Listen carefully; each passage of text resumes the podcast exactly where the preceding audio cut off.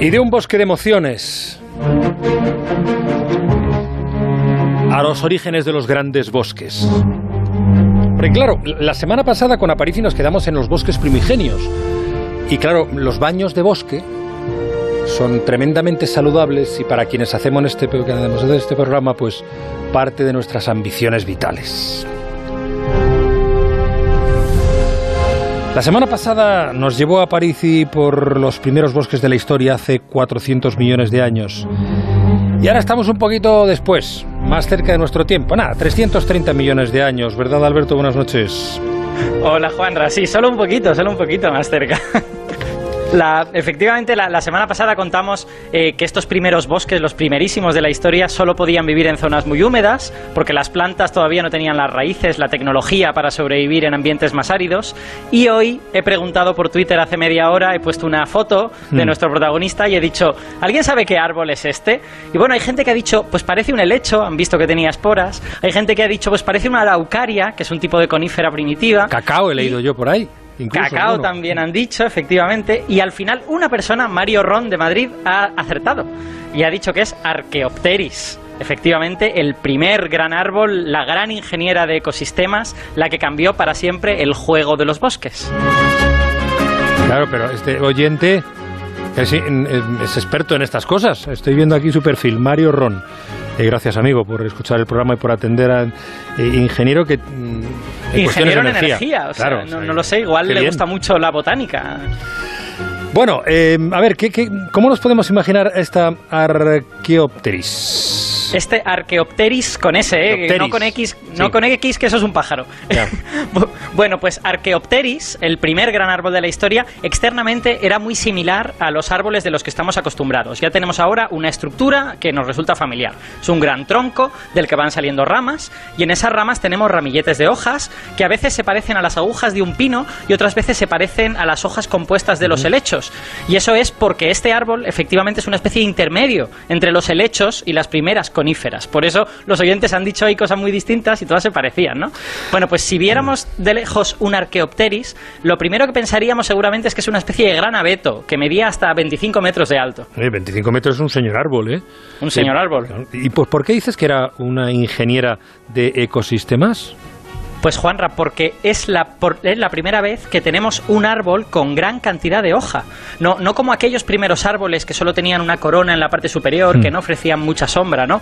Esto significa que Archaeopteris hace una cosa que sus antepasados, sus, sus predecesores no podían hacer, que es llenar el suelo de hojas muertas.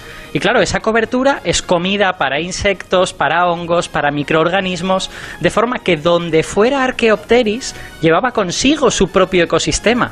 Y eso, junto con que tenía unas señora Raíces, pues le, le, permitió conquistar el mundo y se convirtió en la primera planta global entre hace 350 y 325 millones de años. ¿Y qué ocurre? ¿Por qué fijas la fecha eh, de 325 millones de años? Pues porque hasta los grandes de la historia terminan cayendo y por motivos que no conocemos, no sabemos muy bien qué es lo que ocurrió, Archaeopteris se esfuma completamente del registro hace 325 millones de años, desaparece. y qué les ocurre a los bosques entonces? Pues los bosques van a sufrir con esto, van a sufrir una involución, porque Archaeopteris era tan importante que sin ella los bosques de zonas áridas no pueden sobrevivir y desaparecen. O sea que en ese momento, 325 millones de años, los bosques retroceden a las zonas tropicales, a las zonas húmedas, que es donde habían estado siempre pero ahora completamente cambiados. El ecosistema tropical ya estaba maduro y lo que aparecen es selvas verdes muy variadas, muy lujuriosas. Llegamos a los bosques húmedos del Carbonífero, el gran momento de los bosques, y para ello necesitamos otra música.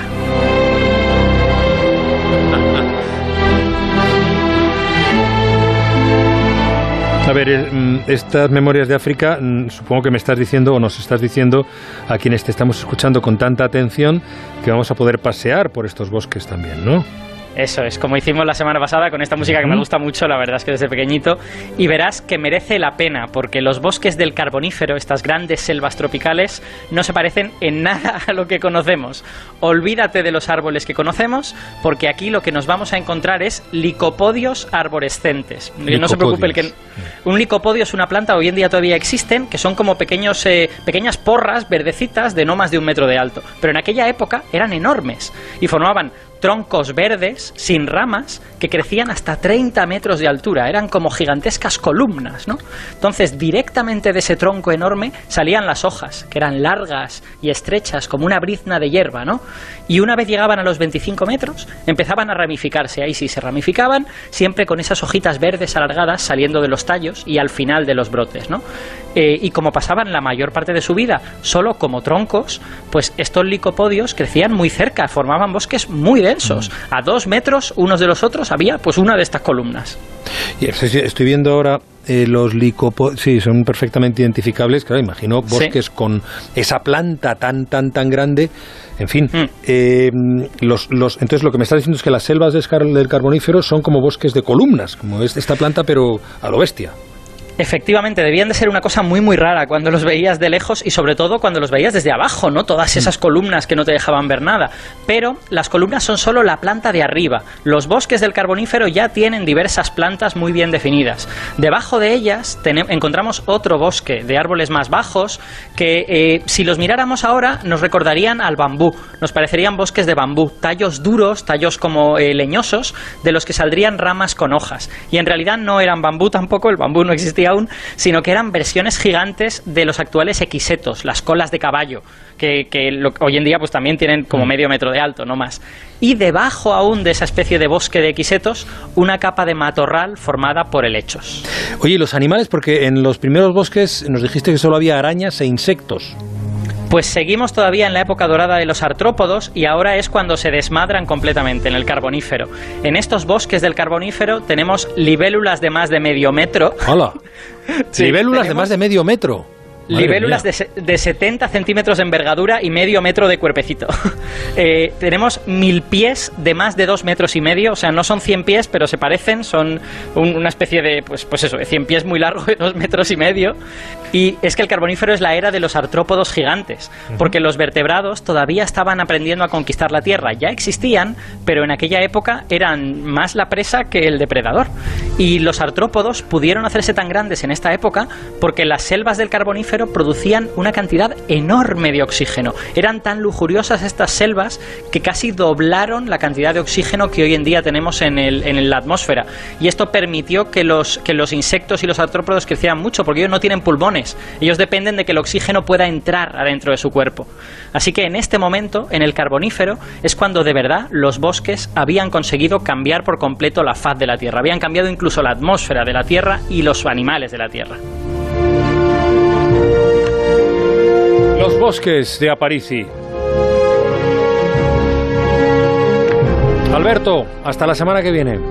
La semana que viene más, Juanra. Un abrazo fuerte. Un abrazo.